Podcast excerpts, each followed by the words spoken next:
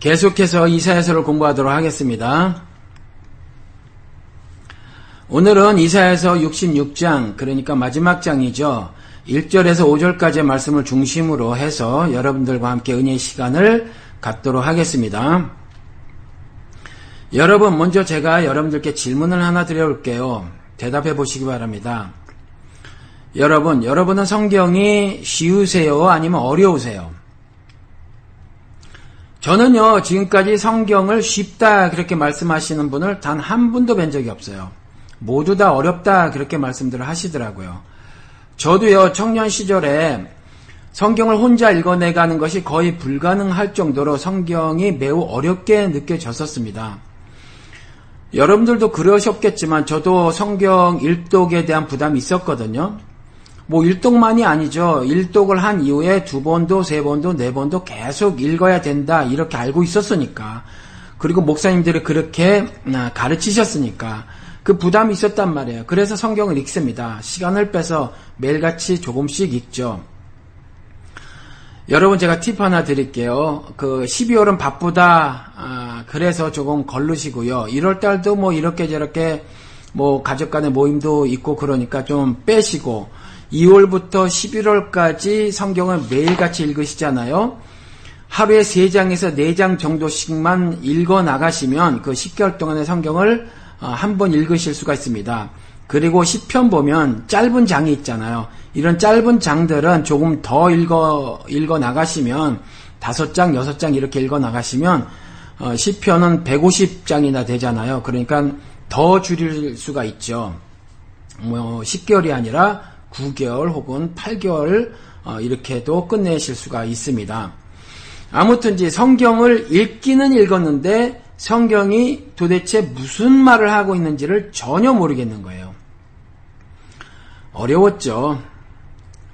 그런데 성경이 이렇게 어렵게 느껴지도록 만든 책임은 제 생각에는 설교자들한테 있는 것 같아요. 아니면 성경 교사들.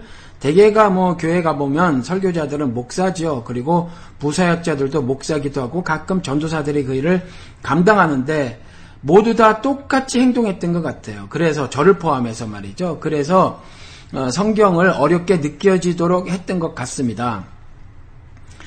그런데 말이에요. 이 성경이 그렇게 어려운 책이 아니에요. 알고 보니까 뭐 그렇게 어려운 책이 아니라는 거죠. 여러분 성경을 이해하시기 위해서 여러분들이 고학력자가 되실 이유가 전혀 없거든요. 그리고 어, 또 굉장히 많은 지식을 미리미리 가지고 있어야 하는 것도 아니에요. 성경을 이해하기 위해서. 그러니까 성경이 알고 보면 그렇게 어려운 책이 아니다라는 거죠. 그런데 왜 이렇게 어렵게 느껴지냐 하면 설교자들이 너무 하나님의 이 말씀인 성경을 잘게 잘게 잘라놨지 싶어요. 잘라놓다, 잘라놓다, 어, 90년대는 뭐 이런 말씀, 80년대도 그렇고 이런 말씀을 좀 하신 목사님들이 계셨어요. 뭐 말씀을 쪼갠다. 가끔 부흥 강사님들이 오셔가지고 그런 말씀하신 분들이 간혹 간혹 계셨어요. 그리고 목사나 전도사들 사이에서 자기들끼리도 그렇게 말하는 경우를 제가 직접 들어봤거든요. 제가 신학교 다닐 때. 쪼갠다는 말이 뭐 분석한다 뭐 이런 거겠죠. 그래서 어, 그 너무너무 잘게 자르고 자르고 자르다가 나중에는요, 단어 하나에 대한 설명도 엄청나게 많이 하는 거예요. 그리고 뜻을 깊게까지 찾아 들어가기도 하고 말이죠. 그런 일을 벌이는 거예요. 물론 그런 일이 나쁜 일은 아닙니다. 좋죠. 좀더 하나님의 뜻을 깊 고, 아, 깊게 이해하는 데에 그러한 작업을 하는 것은 아, 많은 도움이 되겠죠. 그런데 그렇게 하면 반드시 꼭 해줘야 할 일이 뭐냐 하면 단어를 그렇게 어, 설명을 했으면 어, 길게 설명을 했단 말이에요. 그 단어를 포함하고 있는 문장 역시 좀 잘 해석을 해줘야 한다라는 거죠. 그리고 문장은요, 문장만 해석해서는 안 돼요. 그 문장을 포함하고 있는 문단을 해석해야 한다는 거죠. 그 문단이 뭐를 말하고 있는지를 해석하지 않은 채 문장만을 해석을 하면 그 문장에 대한 해석이 잘못되질 수가 있어요. 우리 한국 기독교계의 대표적으로 오해 어, 해석을 잘못하고 있는 문장이 뭐죠? 믿는 자 안에서 능치 못함이 없다. 이거잖아요. 그렇죠? 그러니까 그 문장을 포함하고 있는 문단을 또 살펴봐야 하거든요. 그리고 문단을 살펴볼 때는 그 행간을 또 해석해낼 줄 알아야 돼요. 예를 들어서 우리 단톡방에 그 어느 한 분이 글을 이렇게 좀 남기셨죠.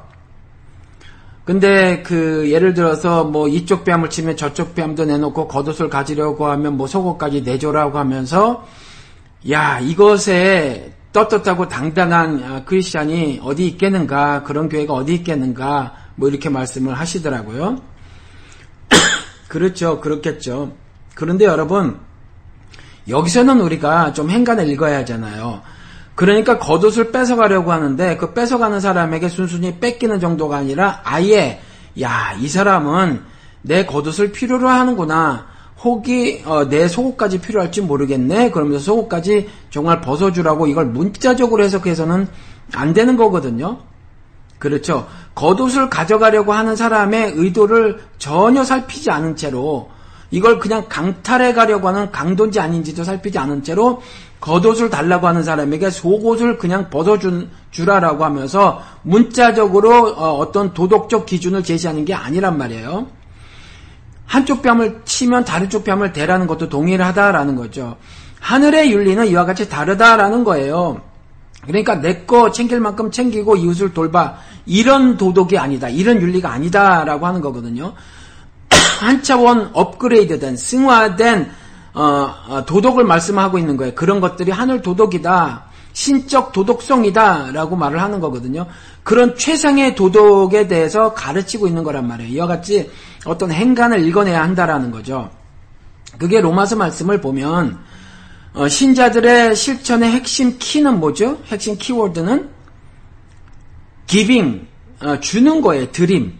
그래서 제가 이 말씀을 여러 차례 드렸는데 로마서는 전체 16장이잖아요. 그런데 1장부터 11장까지는 교훈의 말씀, 즉 교리에 대한 기록이에요. 그리고 12장서부터 16장까지는 그 교리에 대한 실천에 대한 말씀을 해놓고 있단 말이에요. 그 중에서 첫 번째가 예배에 대해서 말을 해놓고 있단 말이에요. 근데 예배를 드려라, giving, sacrifice, 주라는 거죠. 우리는 존댓말로 드리라 라고 했지만 giving sacrifice 누구에게 to God 하나님께 라는 거잖아요.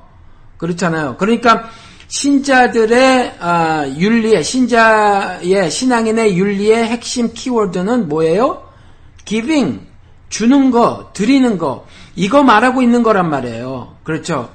그러니까 아, 이것저것 상황 따지고 정황 고려하고 뭐 형편 뭐 살펴보고 그래서 주는 게 아니라 주시는 이도 하나님이시고 거두시는 이도 하나님이시고 그리고 공중에 나는 새나 들에 핀꽃 하나도 심고 거두고 모으지 않아도 먹이시고 입히시더라 하는 말씀을 전적으로 신뢰해서 그와 같이 필요로 하는 사람에게 나눔의 삶을 살아라 라고 하는 한 차원 높은 승화된 하늘 도덕을 말하고 있는 것이다 라고 그 행간을 읽어내야 하는 거잖아요.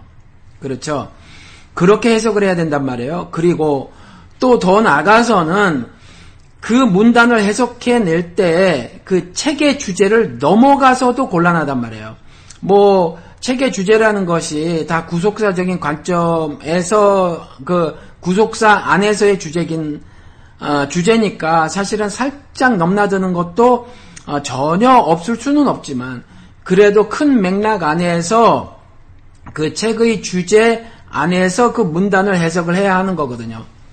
그런데 이러한 작업을 하지 않은 채로 그냥 단어만 주고 장창 설명을 해버리면 이게 문제가 심각해져요. 그래서 성경을 읽어도 이제 어떻게 읽게 되냐면 큐티하게 해서 읽는단 말이에요. 큐티하게 해서.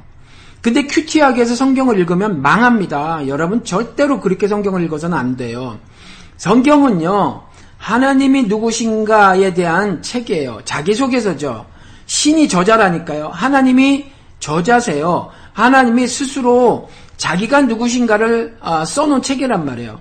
그리고 그런 하나님께서 무슨 일을 하셨나를 기록해 놓은 책이에요. 그런데 이게 한, 어, 이게 두 가지 다른 말이긴 하지만 사실 한 가지 말이에요. 그러한 일을 통해서 하나님께서는 자기가 누구신가, 자기의 뜻을 어, 설파해 놓으신 거거든요. 그 뜻을 담아 놓으신 거거든요. 그런 책이에요. 그러니까 큐티를 하기 위해서 여러분 성경을 읽으시면 안 된다라는 거죠. 그러니까 그 책의 주제를 알아야 해요.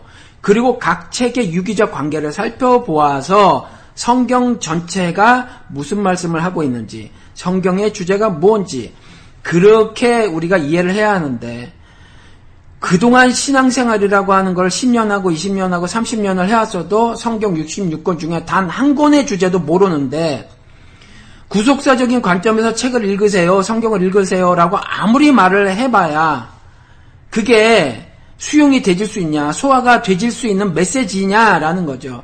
게다가 제가 지금 와서 감히 어, 비판의 말씀을 드리자면 목사들 자체도 말은 그렇게 해도 그들 상당수의 목사가 구속사적인 관점에서 성경을 읽어낼 읽어내지 못해요. 하늘의 비밀을 모르고 있기 때문에 저는요, 상당수의 목사가 예수 모른다고 생각을 하거든요. 그러니 어떻게 알겠어요? 그러니까 성경을 자르고 잘라서 자기 개발서 정도로 이용을 하는 거죠. 큐티용으로 사용을 해버리는 거예요. 거기서 하나님이 빠져버리죠. 내 육신의 필요를 적당히 채워 나가도록 큐티하게 만들고 하나님을 조력자로 만들어 버리는 거예요. 그런데 여러분 성경을 읽으시다가 여러분들 이 점을 느끼실 수 있으실 거예요. 인간의 뜻을 조금도 담지 아니하시더라 하나님께서 자신의 뜻을 이뤄 나가실 때 그렇죠? 그 이유는 우리가 알죠. 인간은 죄성을 가진 존재라서 그리고 인간의 행동과 뜻 가운데는 상당히 많이 오염된 것들이 있어서 그래서 인간의 뜻을 담으실 수가 없죠. 온전히 선하신 그분께서 선하신 뜻을 이뤄내가시는 거란 말이에요. 절대 주권을 가지시고 그런데 우리가 우리 중심의 어, 시각으로 성경을 읽는 것이 그게 큐티를 하기 위해서 읽는 거거든요. 그러면 망하는 거예요. 성경을 통해서 하나님께서 말씀하시고자 하는 걸 전혀 깨달을 수가 없는 거죠. 그러니 여러분 성경이 쉽게 느껴지겠어요? 당연히 어렵게 느껴지죠. 그런데 말씀드린 것처럼 알고 나니까 깨닫고 나니까 별거 아니에요. 별거 아닙니다. 성경 이해하기가 뭐 그렇게 어려운 책이 아니에요. 쉽더라고요. 별거 아니에요. 그러니까 한 걸음 떨어져서 성경이 제시하고 있는 전체적인 그림을 한번 그려볼 필요가 있어요. 제가 이사야서를 짧게 한번 욕심을 내서 강의를 해야 되겠다 이렇게 마음을 먹은 건데 먹고 이렇게 진행을 했는데 좀 무리가 어, 좀 있었죠. 그래도 그렇게 해야 되겠다라고 마음을 먹은 이유는 물론 제 종교적인 그 욕심도 있었어요, 사실. 이게 좀 걷어졌었어야 하는 건데, 뭐, 뭐였냐면, 죄송합니다. 어, 제가 설교자를 얼마나 더 살을까 싶어가지고, 가능한 한 많은 책을 강의를 하고 싶었어요. 그래서, 게다가, 어, 저는 또 풀타임으로 일을 하는 사람이니까, 어, 월급을 받는 목사들보다 아무래도 조건이 더 나쁘죠. 저도 똑같이 24시간밖에 없으니까 그러한 가운데 음, 조금이라도 더 성경 전체가 말하는 것이 무엇인가 구속사적인 관점으로 성경을 읽어야 된다는 것이 무엇인가를 좀 여러분들께 아, 가르쳐 드리고 싶어서 그래서 짧게 짧게 좀 어, 강의를 해 나가야 되겠다라고 하는 거 어, 이러한 뜻이 있었죠. 그러니까 두 가지 뜻이 있었는데 하나는 제 그 설교자로서 욕심이었어요. 종교적 욕심 한 권이라도 더 강의를 해보겠다 하는 거. 그런데 그러길 원했던 것에는 나름대로의 선한 어, 뜻도 있었다라는 거죠. 여러분들로 하여금 성경 전체가 아, 무엇을 말하는가, 성경의 주제는 무엇인가를 말씀을 드리기 싶어서 그러니까 구속사적인 관점에서 성경을 읽어야 한다라는 말이 무슨 말씀인가를 가르쳐 드리고 싶어서 제가 그런 욕심을 아, 부렸었다라는 거죠. 그런데 아무튼 이제 알고 나니까 성경이 쉬운데 여러분들이 제가 지금 이렇게 말씀을 드렸으니까 어, 제가 혹여 간혹 간혹 어떤 작은 어, 그 주제들 있잖아요. 그런 것들에 대해서 이렇게 좀 장황하게 말씀을 들을 때 그때는 여러분들이 좀 찰떡같이 알아들으셔서 아, 황 목사가 이걸 이렇게 말을 하려고 하는구나 좀 이렇게 이해를 해주셨으면 좋겠어요. 물론 저는 꼭 어, 말씀을 어, 드리도록 하겠습니다. 그 단어를 만약에 설명을 하면 그 단어만을 설명을 하는 것이 아니라 그 단어가 왜 그렇게 좀 깊이 공부를 해봐야 하고 그래서 좀 살펴봐야 하는지를 설명을 드리고 그래서 문장을 해석하고 문단 전체를 살펴보겠다라는 거죠. 그리고 그 해석이 그 책의 주제를 넘지 아니하도록 늘상 주의를 기울일 거고 그다음 성경 각권의 유기적 관계를 어, 살펴보아서 물론 매번 매번 살펴본다는 얘기는 아니죠. 이제 구속사적인 관점에서 성경을 읽어 나가는 것이 이제 습관이 되어 있으니까 툭툭 그렇게 이제 전달이 될 건데 그렇게 물론 진행을 해 나가겠지만 물론 이제 여러 어, 제가 혹여 실수하고 잘못할 때 그런 의도였다라고 여러분들이 좀 이해를 해주시기 바랍니다. 지난주 비밀 해제에 그 아마 생방으로 보지 아니 않고 나중에 어, 이렇게 녹화된 걸 보신 것 같은데 댓글을 다셨어요. 제가 읽어드려 볼게요.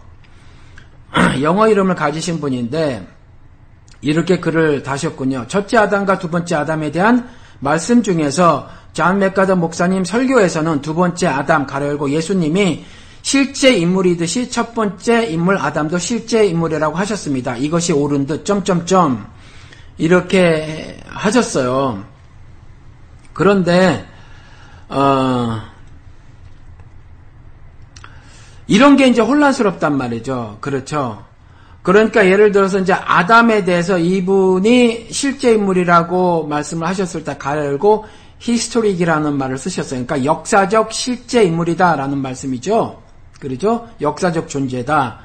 그런데 그렇다라고 하면 이것에 대한 아, 이어지는 그 의미도 좀 찾아보시고 어, 이렇게 댓글을 남겨주셨으면 참 좋았다라는 거죠.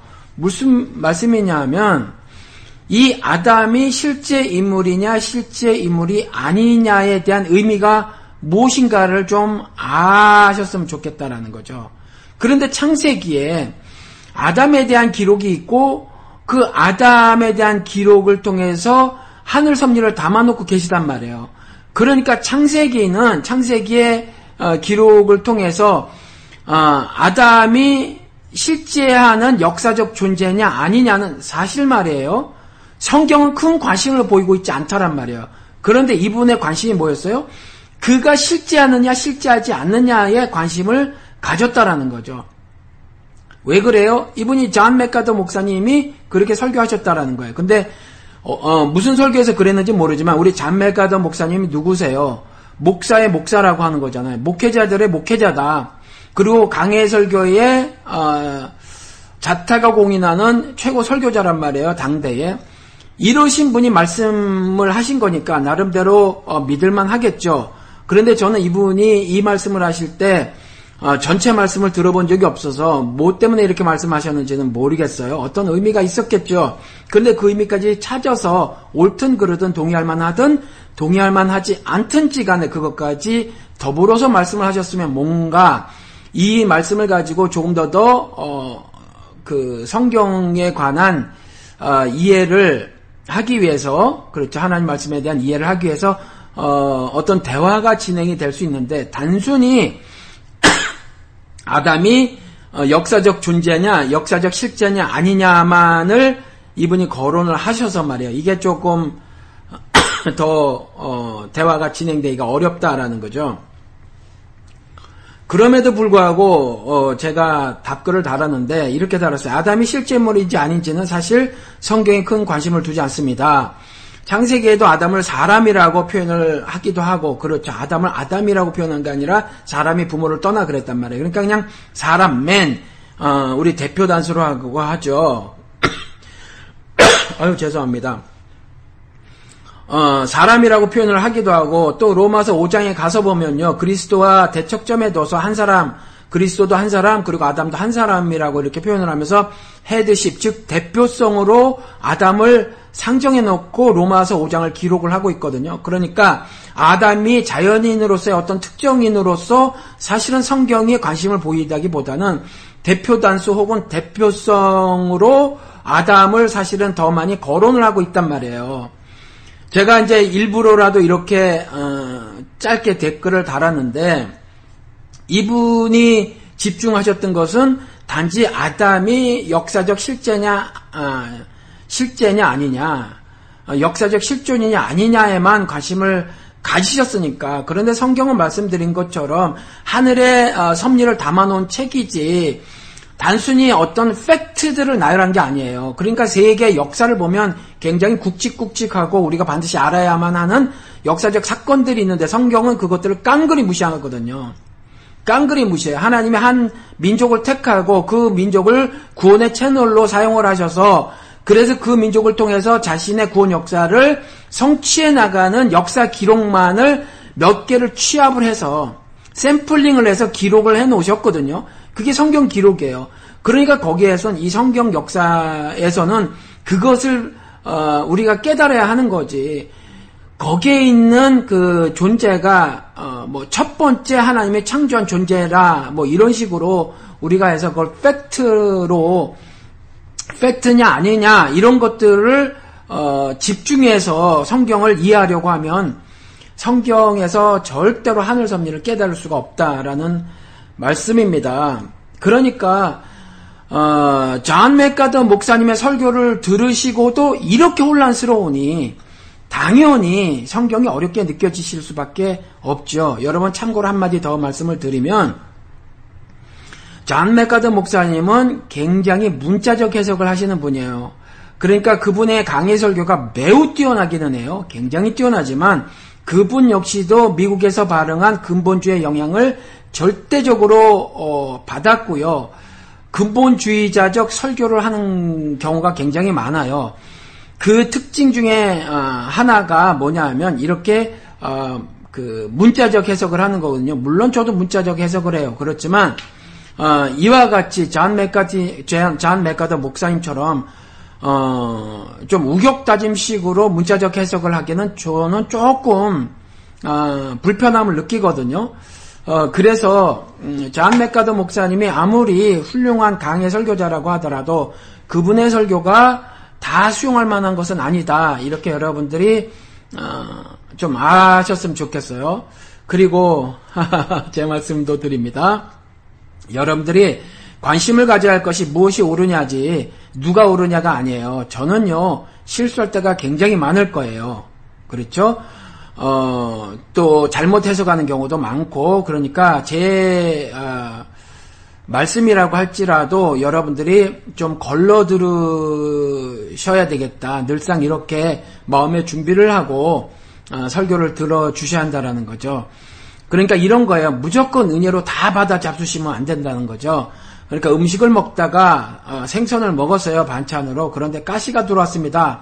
근데 가시도 은혜라고 꿀꺽 생기시다가는 목에 걸릴 수가 있단 말이에요.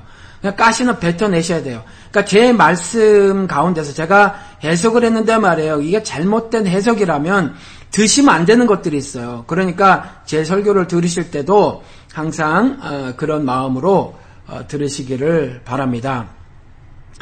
제가 이 말씀을 왜 이렇게 어, 길게 드렸냐 오늘 여러분들 오늘 그 이제 은혜의 시간을 갖겠습니다라고 말씀을 드렸는데 여러분들 오늘 한번 여러분들의 신앙을 송두리째 다 꺼내 놓으시고 도대체 여러분들의 신앙이라고 하는 거 하나님을 신앙한다고 하는 그 믿음이라는 거 있잖아요. 그 믿음을 한번 다시 한번 보시자고요. 그런 시간을 가져 보시자고요. 그러니까 오늘은요. 어, 산에 가서 보면 나무도 있고 꽃도 있고 또 바람이 불기도 할 것이며 새도 있고 뭐 이렇단 말이에요. 언덕도 있고 그런 차원으로 보지 말고 여러분 전체를 보는 거예요. 여러분들 라이프 스팬을 쭉 펴놓으시고 신자로서 살아오시면서 가졌던 어떤 신앙 전체를 보는 거죠. 그러니까 산으로서의 믿음을 보는 거예요. 그래서 이게 내가 바른 어, 믿음을 가지고 있는가 아닌가를 오늘 한번 시험을 해보시자고요. 하나님께서 고린도서를 통해서 분명히 말씀을 하셨잖아요. 예수 안에 있는지 예수 바깥에 있는지 examine yourself 언제나 시험을 해보라 이렇게 말씀을 하셨으니까 우리가 오늘은 그 시험을 한번 해보시자고요. 제가 오늘 설교 제목을 이런 사람을 내가 좋아한다 라고 잡았습니다. 오늘 제가 본문으로 택한 66장 1절에서 5절 사이에 있는 말인데 여기서 나는 물론 하나님이에요. 그러니까 이런 사람을 하나님인 내가 주인 내가 너희들의 주 대신 내가 좋아하노라 라는 거죠. 여러분 지금까지 혹 여러분들이 음, 여러분들 중심의 삶을 살아가면서 하나님은 여러분들이 살고 싶어 하는 삶을 살도록 도와주시는 분으로 혹시 알고 계시지 않으셨어요? 그러면 어, 신앙생활이 첫 단추부터 잘못 어, 어, 채워진 거죠. 우리가 보면 가끔 젊은 어, 친구들 어떤 어, 찬양 집회 같은 데 가서 보면 어, 굉장히 열정적으로 찬양 집회를 해요. 기도도 하고 뭐또막 헌신도 하고 그러더라고요. 근데 성경을 통해서 보면 예수 그리스도께서 그런 계명을 주셨단 말이에요. 아마 그 이렇게 좀 더더 어, 뭐라고 해야 되나 감각적인 반응을 아무래도 나이가 들은 사람들보다는 젊은 청년들이 더 많이 보이겠지요. 그러다 보니까 그런지는 모르겠는데 아무튼지 제가 그리스도의 말씀 하나 전해드려 볼게요. 여러분들이 다 아시는 말씀입니다. 제자들이 물어보죠. 예수님, 어, 주님이시여, 계명 중에 어느 계명이 크 제일 큽니까? 이렇게 물어보죠. 우리도 궁금해요. 우리가 어, 예를 들어서 이제 10계명을 비밀의 제 시간에 이제 이번에 방송을 할 텐데 말이죠.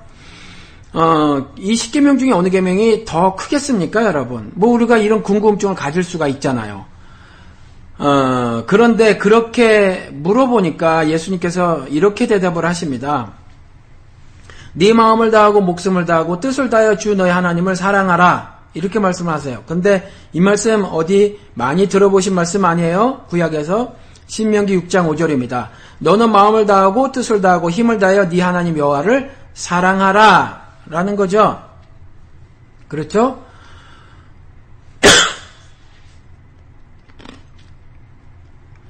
그런데 이 신명기 6장 5절은요, 율법을 주신 목적에 대한 말씀이에요. 그러니까 율법을 주고 이 율법을 너와 내 후손들이 어, 지키면서 법도와 규례라고 말씀을 하셨거든요. 그 율법을 이 법도와 규례를 너뿐만이 아니라 내 후손들이 어, 잘 지키고 살도록 하여라라고 그렇게 명을 내리신단 말이에요.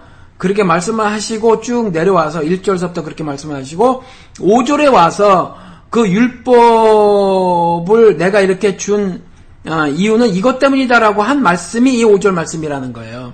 율법을 내가 이렇게 줬잖아. 그러니까 그 율법을 실천함으로 어떻게 마음을 다하고 뜻을 다하고 힘을 다해서 실천해라. 그것이 네 하나님 여호와를 사랑하는 일인이라라고 말씀하셨다라는 거예요. 그러면 이것은 율법이 아니라 그 전체 율법을 주신 아, 율법의 목적 같은 거예요. 그런데 그 율법의 목적을 가장 큰 계명이다 이렇게 말씀을 해놓고 계신 거죠. Great Commandment, Great 가장 큰 가장 위대한 계명이다. 그러니까 어, 계명 중에 계명이다. 계명 중에 핵심이다, 중심이다, 엑기스다라는 말이잖아요. 그 말씀을 해주신 거예요. 어? 어, 다시 말씀을 드릴게요. 예수께서 이르시되 네 마음을 다하고 목숨을 다하고 죄송합니다. 아, 이게 기침이 멈춰야 하는데 어, 뜻을 다하여 주 너의 하나님을 사랑하라 이렇게 말씀을 하셨다라는 거예요. 이 계명만 여러분들이 어, 잘 지키면서 사시면 되는 거예요.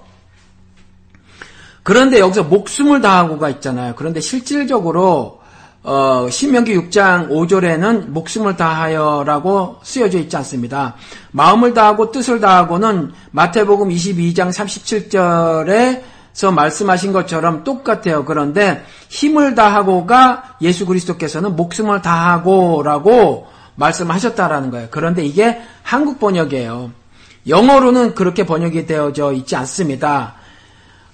그래서 이렇게 되어 있죠. You shall love the Lord your God. 너의 주 하나님을 어, 사랑해야 하느니라 라고 말을 해놓고 뭐라고 말했냐면 with all your heart and with all your soul and with all your mind 이렇게 돼 있다라는 거죠.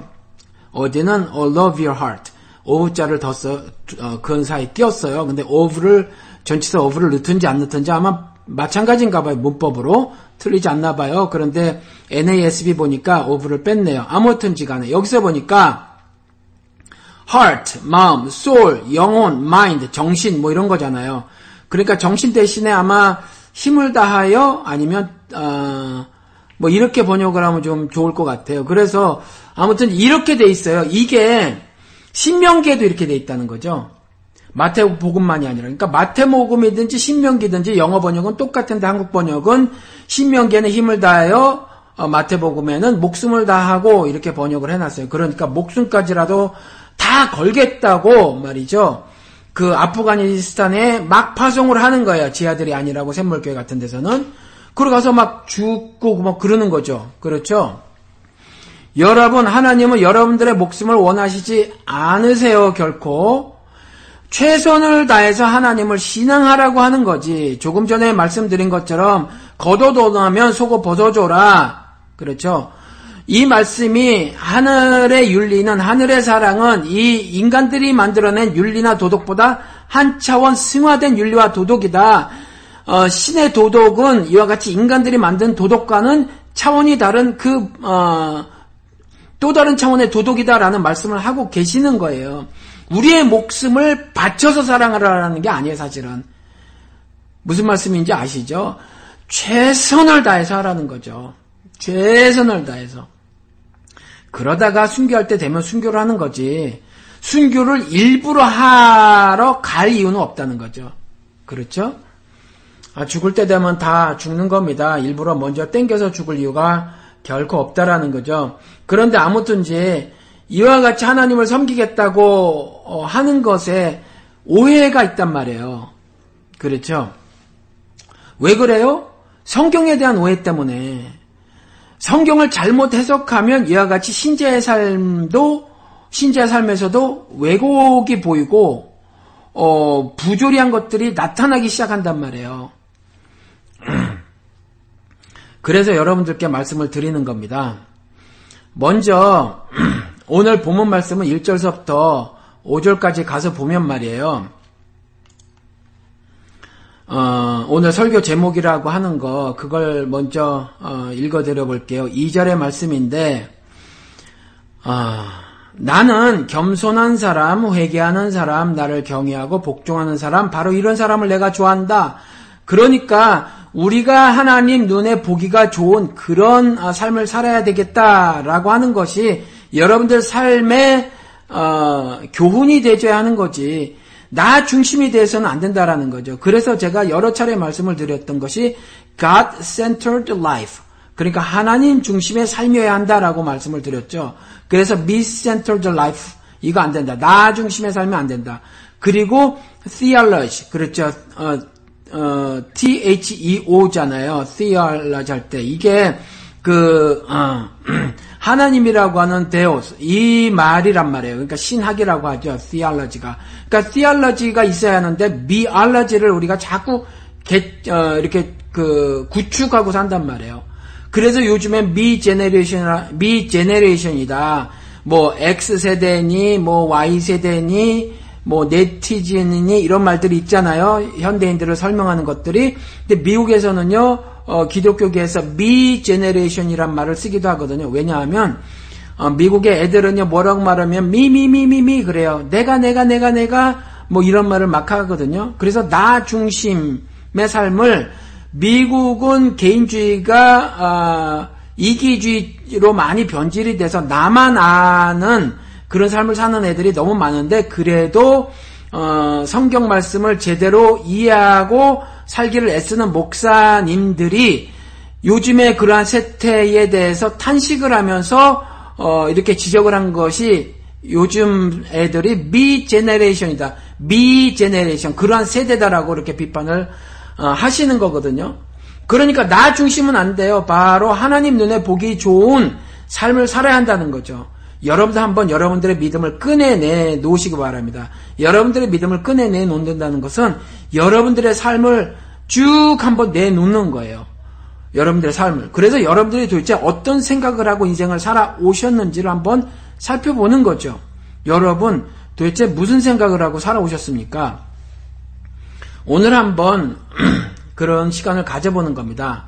그리고 조금 전에 제가 말씀을 드린 것처럼 어, 막 그, 정말 목숨을 아까워하지 않고 말이에요. 그냥 여기저기 위험한 곳까지 가서, 그렇게 막, 어, 어, 정말 그 준비도 없이 말이죠. 그냥 어떤 종교적 신념만 투철해가지고 막 가서 복음을 전했다고 하는데, 언어도 습득하지 않은 채 단기 선교 가서 어, 목숨 걸고 단기 선교 가는 거예요. 결과 하나님 뜻이 아니니까 여러분들 그런 무모한 행동을 하지 마시고 또 그 인터코비라고 하는 친구들 한국 어, 노래를 복음성가를 기타 쳐가면서 막 부르면서 그 예루살렘 행진 같은 거 그 전혀 의미가 없어요. 그러니까 그런 무모한 짓 같은 거를 결코 하지 마시기 바랍니다. 그것들을 통해서 내가 하나님의 영광을 드러내리라 라는 어, 종교적 신념은 백해 무익하니까 여러분들이 그런 것들을 버리셔야 한다는 거죠. 여러분 제가 말씀을 어, 한마디 전해드릴게요. 이 1절 말씀, 여러분들 이 말씀을 명심하시기 바랍니다. 읽어드릴게요. 주님께서 이렇게 말씀하신다. 하늘은 나의 보좌요, 땅은 나의 발받침이다. 발받침대다. 그러니 너희가 어떻게 내가 살 집을 짓겠으며 어느 곳에다 나를 쉬게 하겠느냐. 우리가 주님을 위해서 뭘 할 수가 있겠어요? 주님께서 이렇게 말씀하신다. 주님께서 하신 말씀이라니까요. 주님께서 말씀하시기를 하늘은 나의 보좌요, 땅은 나의 발받침대다. 그런데 네가 그 가운데에 내가 살 집을 너희들이 어떻게 지을 것이며 어느 곳에다 나를 쉬게 하겠느냐? 우리가 무엇을 가지고 하늘의 영광을 드러내겠어요? 우리가 어떤 공적을 어, 공적을 쌓아서 주님의 영광을 나타내겠느냔 말이에요. 주님께서 우리를 사용하셔서 자신께서 자신의 영광을 인류 사회에 나타내시는 거죠. God reveals Himself. 하나님께서는 자기 자신을 나타내시는 거예요. 하나님은 그냥 영광 자체시거든요. 하나님이 자기 자신을 나타내실 때 하나님께서는 자신의 영광을 나타내시는 거란 말이에요. 우리가 몰래서 하나님의 영광을 나타낼 수 있는 게 아니란 말이에요. 하나님께 이 영광을 돌려드립니다. 저도 문학적으로 가끔 그렇게 말을 하지만 나의 무슨 업적 같은 걸 가지고 내가 하나님의 영광을 나타낼 수 없다라는 거죠. 우리는 그냥 종의 일만 해 나가는 거예요, 여러분. 제가 한번 이렇게 말씀을 드린 적이 있죠. 저는 성공한 적도 없지만 망한 적도 없다. 이렇게 말씀을 드렸죠. 어, 비밀의 제 시간에 한번 말씀을 드린 것 같은데 기억하시는 분이 있으실지 모르겠어요. 제가 그 말씀을 왜 드렸냐 하면, 저는요, 나름대로 하나님의 사업을 일정 부분, 어, 감당을 하고 인생을 살아간다. 이렇게 어, 믿고 살아가고 있거든요. 그러니까 하나님의 사업이라고 하는 것은 하나님의 어, 구속 사역이지 않습니까? 모든 인류를 구원하시고자 어, 일하시는 거잖아요. 그런 사업을 어, 이 인류사에서 벌이고 계시는 거잖아요. 그 사업을 이루시기 위해서 일꾼들을 뽑으시는데 그 일꾼으로 저도 뽑혔다 이렇게 믿고 살아가는 거죠. 그런데 그런 제가 망했다라는 말을 할 수가 있겠어요? 할 수 없죠. 제가 망했다라고 어떻게 감히 말을 해요? 그러면 주님께서 주님의 사업을 망했다고 하시는 것밖에 더 되겠습니까? 저는 주님의 사업을 감당하는 일꾼으로 그분의 일을 감당한 건데, 그리고 더불어서 마찬가지로 하나님께서는 오래 참으심으로 마지막까지 어, 참 오래 참으심으로 한 사람이라도 더 구원하시는 그 일을 벌이고 계시는 거지. 이 사업을 뭐 예를 들어서 80% 정도 어 내가 성취했으면 성공이라고 쳐야지 뭐 이런 기준이 없는 거예요. 그러니까 하나님의 사업은 내가 감히 종으로서 성공이라는 어 단어까지도 붙일 수가 없는 거란 말이죠. 그래서 저는 망한 적도 없고 아, 성한, 성공한 적도 없지만 망한 적도 없다 이렇게 말씀을 드린 거죠. 그런데 제가 달라스에서 교회를 접근하니까 그런 말들을 하는 어, 목사나 기독교인들이 있더라. 아, 저 황 목사, 뭐, 저렇게 이상하게, 어? 말하고 행동하고 살더니, 어, 결국 교회 망해 먹었지, 뭐, 이렇게 말들을 한단 말이에요. 이렇게 망해 먹었다고 말하는 사람은 하느님을 모른다고 저는 개인적으로 생각을 해요. 잘 모르는 거죠. 하나님의 사업을 조금이라도 생각한다면, 하나님의 구속 사역을 조금이라도 생각한다면, 그렇게 말할 수가 있겠어요? 말할 수가 없죠. 제가 달라스에 있는 그 교회 문을 닫으면서 조금이라도 주의 종으로서의 하나님께서 맡겨주신 일을 멈추지 않았거든요. 앞으로도 멈추지 않을 거예요. 하나님께서 이제 고만하라 하실 때까지 제가 멈추지 않고 쭉 해나갈 작정이란 말이죠. 그런데 그런 식으로 어, 하늘 시각으로 그 일을 보는 것이 아니라 그런 시각을 갖는 것이 아니라 역시 세상적인 시각으로 바라보니까 흥하고 망했다고 말을 하는 거죠. 그렇죠. 여러분 그래서 교회에 교인 수가 많아지는 거 그게 성경에서는 결코 붕이라고 말을 하고 있지 않더라니까요. 창대하게 된다고 하는 것이 그냥 중국이나 인도처럼 사람 수가 늘어나는 게 결코 아니라니까요. 하늘의 뜻이 풍성하게 드러나는 것, 그게 부흥이라니까요. 성경에서 말하는 거. 그러니까 계시록에 가서 봤을 때 능력도 능력이 쥐뿔이 없지만 책망을 듣지 않은 두 교회, 서머나 교회, 빌라델비아 교회, 그렇죠. 그게 하늘 부흥을 이룬 교회라니까요. 그런데 지금도 심지어 신학교에서조차 교회 성장학이라는 막대 먹은 그 학문에서는 과목에서는 그걸 부흥이라고 가르치고 있단 말이에요. 그리고 그러한 부흥을 이루기 위해서 별의별 기술들을 다 가르치더라. 그리고 제가 한번 고백 말씀을 드렸죠. 그런 걸 가장 많이 가르치는 신학교를 제가 나왔어요. 그리고 그게 진리인 줄 알았다니까요. 그리고 어느 순간 아니어서 제가 그걸 다 쓰레기통에 처박았다라는 거죠. 여러분, 여러분들은 종이에요. 감히 종님이란 단어를 쓰시면 그래서 안 된다라는 거죠. 뭐 세계적인 주의종 따위의 말을 종 앞에 수식어로 붙일 수가 없다라는 거죠. 종은 그냥 종놈이 더 어울려요. 그렇죠. 그러니까 그렇게 아셔야지 내가 무슨 한 어떤 일로 하나님께서 영광을 받으실 것이다. 결코 아니에요. 결코 아니에요. 여러분들 어, 꼭 아셔야 돼요. God reveals himself. 하나님께서 자신을 나타내시는 거예요. 하나님은 자신이 스스로 영광이시니까, 영광체시니까, 하나님께서 자신을 드러내시는 일이 바로 하나님께서 하늘의 영광을 나타내시는 거예요. 그러니까, 하나님께서 우리를 통해서 자신의 영광을 나타내시는 거지, 우리의 공적을 통해서 하나님의 영광을 받으시는 게 아니에요. 그러니까 1절을 제가 다시 한번 읽어, 어, 드릴 테니까 이 1절 말씀을 여러분들이 명심을 하고 신자로서의 삶을 살아내 가시길 바랍니다. 주님께서 이렇게 말씀하신다. 여러분의 주 되시는 그분께서 말씀하시는 거예요. 하늘은 나의 보좌여 땅은 나의 발받침이 되다. 그러니 너희가 어떻게 내가 살집을 짓겠으며 어느 곳에다 나를 쉬게 하겠느냐. 여러분 이거 명심하시기 바랍니다. 이 말씀을 명심하지 못하는 자들이 3절 같은 행동을 하더라라는 거예요. 3절 같은 행동. 3절을 읽어드릴게요. 소를 죽여 제물로 바치는 자는 사람을 제물로 바치는 자와 같다. 여러분 얼마나 표현이 날선지 몰라요. 지금 예배를 드리는 것이 아니라 구약 시대 예배를 드리는 것은 반드시 드려야만 하는 거였었단 말이에요. 왜? 그때는요, 어, 성전에 나가서 아니면 성막, 회막에 나가서 반드시 제사를 드려줘야 그 한 해 저지른 범죄를 하나님으로부터 용서받을 수가 있었어요. 그게 유일한 어, 통로였다니까요. 하나님으로부터 죄를 용서받을 유일한 어, 길이었다니까요. 그러니까 반드시 그래야만 했어요. 그런 희생 제사를 드려야만 했어요. 소를 잡아 죽여서 그런 제사를 드려야만 했다라는 거죠.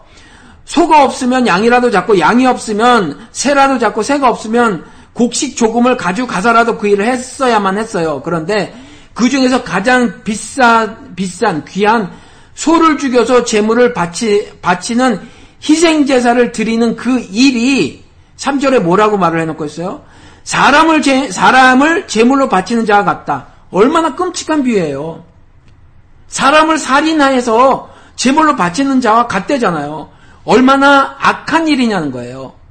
의미 없는, 의미 없다 정도가 아니라니까요. 헛되고 헛되고 헛되고 헛되고 헛되다 정도가 아니라니까요. 매우 악한 일이다라고 말씀을 하고 계시다라는 거예요. 소를 죽여 제물로 바치는 희생 제사를 너희들이 꼭 드려야 하는 것이 분명하지만 제물 중에 가장 귀하다고 하는 소를 죽여서 제물로 바치는 그런 희생 제사를 그저 드리기만 한다면 1절의 말씀을 다 까먹고 잊고 너희들의 종교적 신념에 따라 그렇게 드리기만 한다면 너희들은 사람을 제물로 바치는 것과 동일하다 이렇게 말씀을 하고 계시다라는 거죠. 여러분, 여러분들의 신앙을 다시 내놓으세요. 다시 강조해서 말씀을 드립니다. 그리고 쭉 보시기 바랍니다.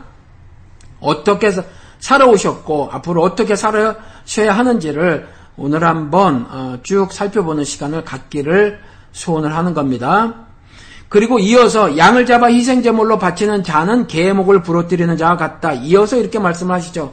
양 또한 제물이었단 말이에요. 그런데 그 양을 잡아 희생제물로 바치는 것, 어, 대꾸로 이렇게 말을 하고 있죠. 앞에는 소를 죽여 제물로 바치고 뒤에는 양을 잡아 희생제물로 바치는 거. 이렇게 어, 뭔가 어, 뭐 시적으로 표현을 했다고 봐야 하나요? 아무튼 이렇게 표현을 했어요. 양을 잡아 희생제물로 바치는 것 역시 개의 목을 부러뜨리는 것과 동일하다. 그런데 여기서 사람으로 말을 했네요. 보니까 희생제물로 바치는 자는 개의 목을 부러뜨리는 자와 같다 이렇게 말을 해놓고 있죠. 개는 특별히 이사에서 어, 욕심 많은 어, 지도자들을 비유로 할 때 개가 사용되어졌단 어, 말이에요. 욕심 많은 어, 말 못하는 개다 이렇게 말을 해놓고 있잖아요. 그러니 이게 무슨 말이겠어요? 욕심이 잉태한즉 죄를 낳고 죄가 장성한즉 사망을 낳잖아요. 그런데 양을 잡아 희생 제물로 드리는 그와 같은 행위는 이와 같이 사망에 이르게 하는 그와 같은 욕심 사나운 짓이다라는 거죠. 그렇죠? 자기 저 자기의 종교적 욕심이 어, 욕심대로 드리는 거다. 자기의 종교적 욕심, 욕심을 채우기 위해서 양을 잡아 희생 제물로 바치는 것이다. 이렇게 말을 하고 있는 거예요. 여러분들 어, 그런 자다라고 말을 해놓고 있는데 여러분들은 혹시 어, 그런 분이 아니십니까? 부호들이 어, 부호들이는 재물을 바치는 자는 이어지는 구절이에요. 돼지의 피를 바치는 자와 같다. 돼지는 먹지도 않는 건데 그걸 재물로 바치는 거예요. 그러니 아예 이제 대놓고 하나님의 상을 더럽게 만드는 거죠. 그렇죠? 아예 그 제사 자체를 아주 음란한 것으로 만들어 버리는 거예요. 이와 같은 행동을 감히 저지르는 거죠. 더 나가서는. 그렇죠. 이 중에서 가장 악한 게 어느 거겠어요? 제가 보니까 마지막 거네요. 그렇죠?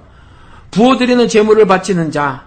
이게 바로 돼지의 피를 바치는 자라고 했으니 아예 이제 더 나가서 성막 자체, 성전 자체, 그리고 그 앞에 있었던 그, 어, 상, 하나님의 상 자체를 아주 더럽고 음란하게 만들어버리는 자들이니까 이게 얼마나 하나님 앞에서 큰 범죄를 저지르는 자냔 말이에요. 1절의 말씀을 전혀 깨닫지 못한 채로 살아가면서 하나님 중심의 삶을 살아가야 되는데 자기가 어떤 업적을 세움으로 감히 자기가 하나님께 영광을 돌려드리는 행위를 하며 살았다라고 하는 그와 같은 그렇죠. 하나님 앞에서 겸손하지 못한 그런 말을 하고 살아가는 자가 누구냐? 바로 어, 부어드리는 제물을 바치는 즉 돼지의 피를 바치는 행함을 하는 그러한 아, 자다라고 말을 하고 있다라는 거죠. 그래서 말을 하기를 어, 분양을 드리는 자, 부어 드리는 재물을 바치는 자죠. 분양을 드리는 자는 우상을 찬미하는 자와 같다. 이렇게 또 이어서 말을 해놓고 있다라는 거죠. 그런데 이러한 모든 어, 행함, 행위를 하는 자들은 이제 이렇게 결론적으로 말씀하는 거예요. 이러한 제사장들은 나의 뜻을 묻지 않고 제 뜻대로 한 자들이다. 여러분 그래요. 하나님의 뜻을 묻지 않는다니까요. 묻지 않고 자기 뜻대로 한단 말이에요. 그리고 그렇게 하는 제사장들에 따라서 같이 그냥 제사를 드려버리는 거예요. 제사장들이 잘못하면 제사장을 따르면 안 돼요, 여러분. 그렇죠? 목사가 잘못하면 목사를 따르면 안 된단 말이에요. 그렇죠? 그런데 그렇게 해버린 거예요. 말라기서에 왜 제사장들아 제사장들아 제사장들아 하면서 너희들이 내 것을 도적질하였노라 이렇게 말하지만 내 것이 아니라 나를 도적질하였노라 하면서 제사장들의 불신앙을 지적을 하잖아요. 그런데 그 제사장들이 그 상을 더럽히고 있는데도 불구하고 그 성막들에 있었던 모든 이스라엘 사람들이 그냥 침묵으로 일관했다라는 거죠.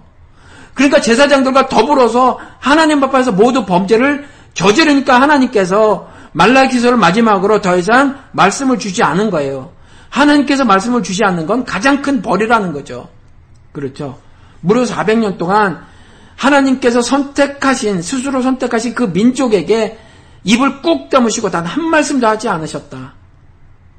잡끔칙한 어, 벌을 받은 거란 말이에요. 결국 망해버리고 해, 그 회복이 안 됐죠. 그러니까 그런 자들은 어떤 자들이냐? 그 제사장들은 오히려 가증한 우상 숭배를 즐겼던 자들이고 가증한 우상들을 진정으로 좋아하는 그런 자들이다라고 3절에서 말씀을 하고 있다라는 거죠.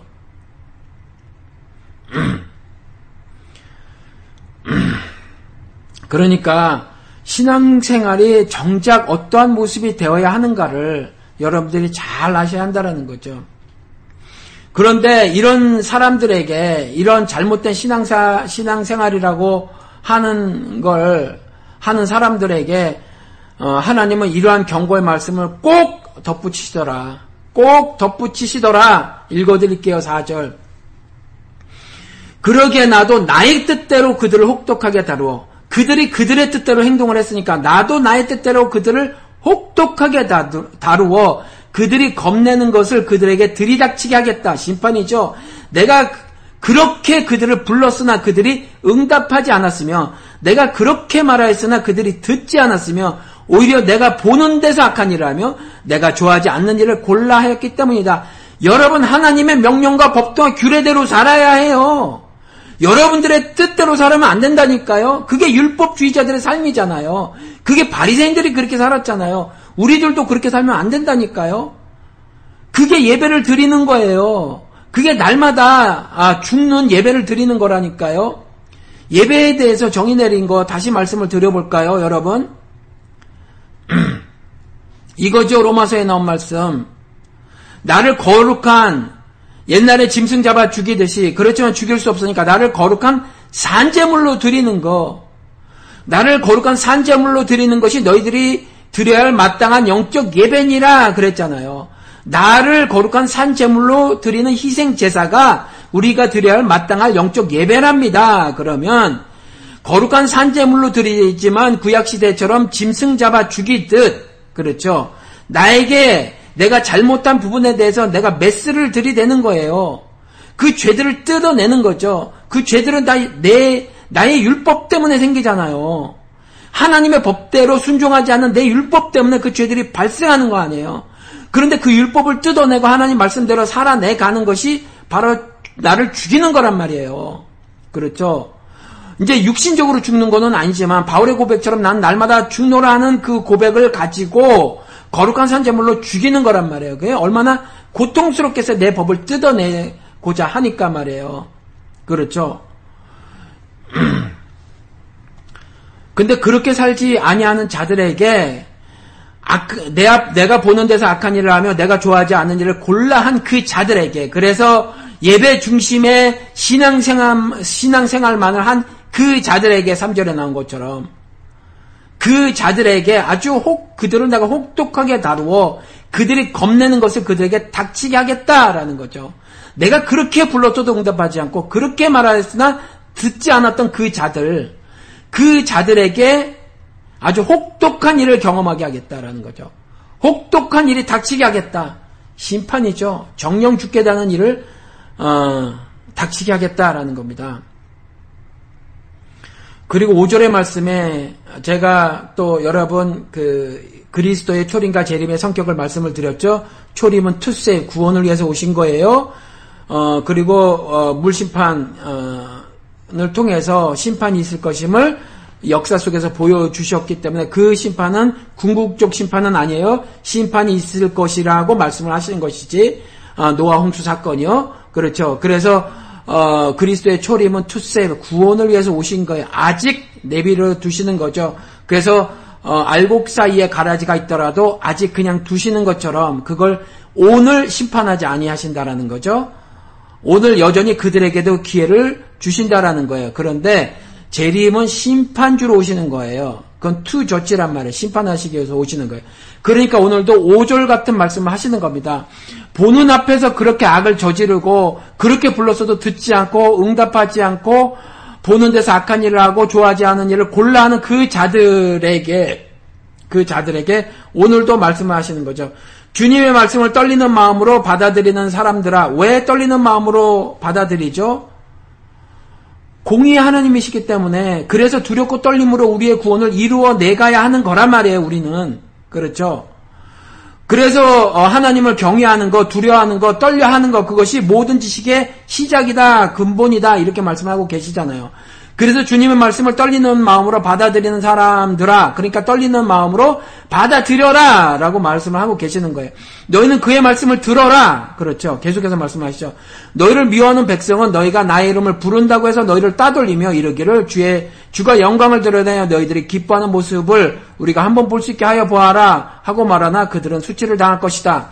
그러니까 정말로 아무리 환경이 어렵다고 하더라도 포로 중에 잡혀 아, 잡혀가서 포로로 잡혀가서 오늘 죽을지 내일 죽을지 모를 그와 같은 삶 가운데에 너희들이 놓여 있다고 할지라도 나를 향한 신앙의 절개를 버리지 말지어다라고 말을 하고 있는 거예요. 그리고 더불어서 이와 같이 사절의 악행을 저지르는 그들에게도 역시 동일하게 그와 같은 말을 하는 거거든요. 이, 이 이사에서 1장에서 말을 하고 있잖아요. 유다에게 말을 하는 거잖아요. 예수라, 예루살렘에게 말을 하는 거잖아요. 그렇죠. 스가리아서에 나온다니까요. 우리 교회 작은 자교회 이름 제가 말씀을 드렸잖아요. 그렇죠? 이들이요 포로로 잡혀가서도 금식을 하는데 자기들을 위해서 했어요. 자기들 조차고 자기들 종교적 신념을 어, 충족시키고자 예루살렘 성벽 재건 재구축 그 다음에 성전 어, 재건 이것들을 위해서 했다는 거죠. 성전 재건하면 뭐가 죄예요? 예루살렘 성벽 그 거룩한 도성이라고 하는 그것에 대한 어, 재구축에 뭐가 잘못이에요? 잘못이 아니에요. 잘못이 아닌데 그걸 왜 하나님께서 나를 위한 것이 아니다라고 말씀하셨냔 말이에요. 그렇죠? 성전을 지어야 한다니까요. 어떤 성전? 예수 그리스도가 어, 부활하시고 그와 연합된 자를 성전이라고 하잖아요. 그러니까 본질적으로 하나님을 신앙하는 사람들의 신앙을 신앙하는 사람들이 신앙을 회복하기를 발해하는 건데 단순히 물리적으로 성전을 건축하기를 그렇게 학수고대했고 그리고 예루살렘이라는 도성 자기들의 상징 상징적으로 물리적 장소를 다시 재건축하려고 했던 거예요. 지금 현대 2016년에 어, 누런 돔 건물이 예루살렘에 있잖아요. 그거 갖고 이슬람하고요 이스라엘이 싸우듯이 어떤 물리적 장소의 회복을 애를 쓰면서 그것의 재구축, 재건을 위해서 금식 기도를 두 번을 하니까 그것이 날 위한 것이더냐? 날 위한 것이더냐라고 그 금식을 받아주시지 않았다라는 거거든요. 그렇죠. 그러니까 그 자들에게 말을 하는 거예요. 거기에서는 그래도 신앙의 절개를 지키고 있었던 흰옷 입은 자가 소수 섞여 있었겠죠. 남은 자 7천이 있었겠죠. 그들에게 그렇게 말을 하는 거예요. 그들에게. 떨리는 마음으로 주의 말씀을 받아들이는 사람들아 너희들은 그의 말씀을 들어라 라고 말 씀을 하고 있는 거고 그리고 그래도 하나님의 말씀을 받았고 제사를 받았고 언약을 받았다고 하는 그 사람들이니까 그래도 다시 한번 강조해서 말을 하는 거죠. 그렇죠?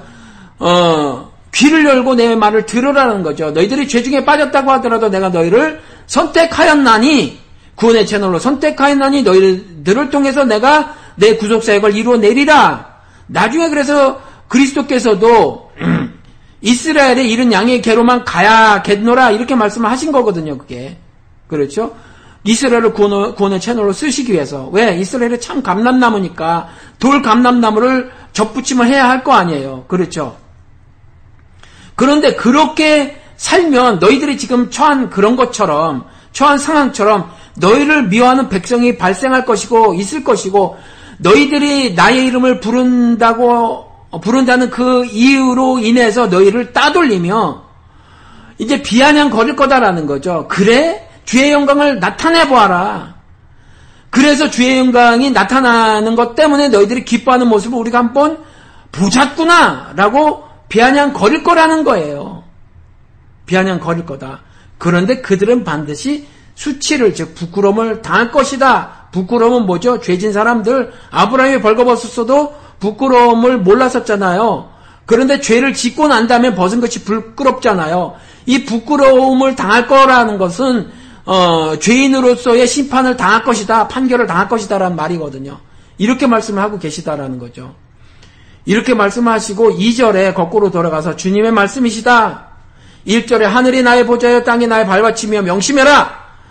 너희들은 결코 나의 살 집을 지을 수가 없으며 어느 곳에도 나를 편하게 쉴 수 있을 존재가 아니다. 너희들은 단지 내 피조물일 뿐이니라 라고 말씀을 하시고 다시 한번 주님의 말씀이시다. 하고 말씀하시는 거예요. 이 말씀을 여러분들이 명심하시기 바랍니다. 여러분들의 믿음을 이렇게 꺼내나 보시고, 즉 여러분들의 삶을 여러분 앞에 오늘 꺼내나 보시고 어떻게 사셨는가를 다시 잘 보시고 말이에요. 오늘 전해드리는 이 말씀을 명심하시기 바랍니다. 나의 손이 이 모든 것을 지었으며 명심하세요. 이 모든 것이 나의 것이다. 명심하세요. 그러기 때문에 내 겸손한 사람, 회개하는 사람, 나를 경외하고 복종한 사람, 바로 내가 이런 사람을 좋아하노라 라는 거예요. 그래서 오늘 설교 제목이 이런 사람을 내가 좋아한다 라고 어, 제가 잡았던 겁니다. 여러분들 하나님께서 좋아하는 사람이 어, 되는 것이 여러분들의 신앙생활의 가장 어, 핵심적인 교훈의 말씀이 되어야 한다라는 거죠. 그런데 여러분 조금만 더 말씀을 살펴볼게요. 겸손한 사람, 회개한 사람, 나를 경외하고 복종하는 사람. 이게 사실은 다 다른 말인 것 같아도 그래서 좀 다르게 살펴보긴 할 때도 어, 하겠지만 사실은 그 말이 그 말이라는 거죠. 좀 보도록 하겠습니다. 겸손을 볼게요. 겸손. 겸손은 우리 겸손의 아이콘이 성경에 어, 보면 있죠. 누구죠? 모세. 모세 있잖아요. 모세는 자기가 충분히 자신의 신앙과 신학적 지식만을 가지고도 충분히 이스라엘에게 대답할 만한 아주 평이한 어, 상황들이 있었어요. 그런데 그런 상황에 대해서도 매번 매번 어, 이스라엘에게 등을 돌려서 하나님을 바라보고 하나님께 질문을 드리고 여쭙고 하나님께로부터 응답을 들은 다음에 다시 등을 돌려 이스라엘을 바라본 후에 하나님의 말씀을 전하는 겸손을 보였단 말이에요. 그 겸손을 온유라고 표현을 해놓고 있거든요. 그 기사가 민수기 12장 1절에서부터 8절까지 가서 보면 나옵니다. 내용은 이렇죠. 여러분 다 아시는 건데 모세가 이방 여자를 취합니다. 결혼하는 거죠. 구수 여자예요. 그랬더니 미리암과 아론이 모세를 비판합니다. 그렇죠. 누이와 형이죠. 그렇죠. 모세를 비판합니다. 그러면서 비판을 하긴 비판을 하는데 나름대로 신앙 논리를 앞세워서 비판을 합니다. 이렇게 말을 하죠. 하느님이 모세만의 하나님이냐? 우리의 하나님은 아니시더냐? 라는 거죠. 그렇죠. 당연하잖아요. 하나님이 모세의 하나님만이시겠어요? 당연히 말씀을 모세에게만 주시는 것이 아니죠. 모두에게 주시는 거잖아요. 그러니까 당연한 말이죠. 딱 맞는 말이에요. 근데 이 말 가지고 모세가 이방 여인 취한 것을 비판한 거예요. 그런데 그러니까 정당한 비판이란 말이에요. 그런데 이런 정당한 비판을 하나님께서 뭐라고 하신단 말이에요. 잘못된 비판이다. 여러분, 왜 잘못된 비판이겠어요? 여러분. 아, 미리암과 아론이, 아론의 이 정당해 보이는 비판이 뭐가 잘못된 비판이었냐 하면, 하나님께서 결코 racist, 그러니까 뭐냐 하면, 인종차별주의자가 아니에요. 요한복음 8장에 나온 것처럼 당시에 뭐 종이라고 하는 거 있잖아요. 이건 죄종을 말했던 거거든요. 죄종. 그리고 어, 하나님의 백성과 이방인을 구분했던 것은 말씀을 받았고 언약을 받았고 또 제사를 어, 받은 이러한 아, 종족을 특정해서 말을 하기 위해서 그 선민과 그 이방을 나눴던 거지. 그걸 혈통적으로 나눈 게 아니에요, 여러분. 혈통적으로. 무슨 말씀인지 이해가 되시죠? 아브라함의 자손이 아브라함의 자손이 뭐 다 이스라엘 혈통이 아니잖아요. 그걸 다 비판하지 않으시잖아요, 여러분. 그렇잖아요. 그런데 미리암과 아론은 혈통적으로 그것을 받아들인 거죠. 하나님 말씀에 대한 오해가 있어서 신앙생활을 잘못한 거예요. 하나님 말씀에 대한 오해가 아주 심각했던 거죠. 그렇죠.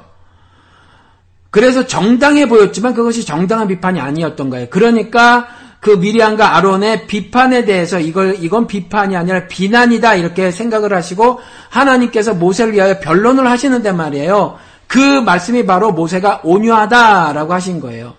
온유하다.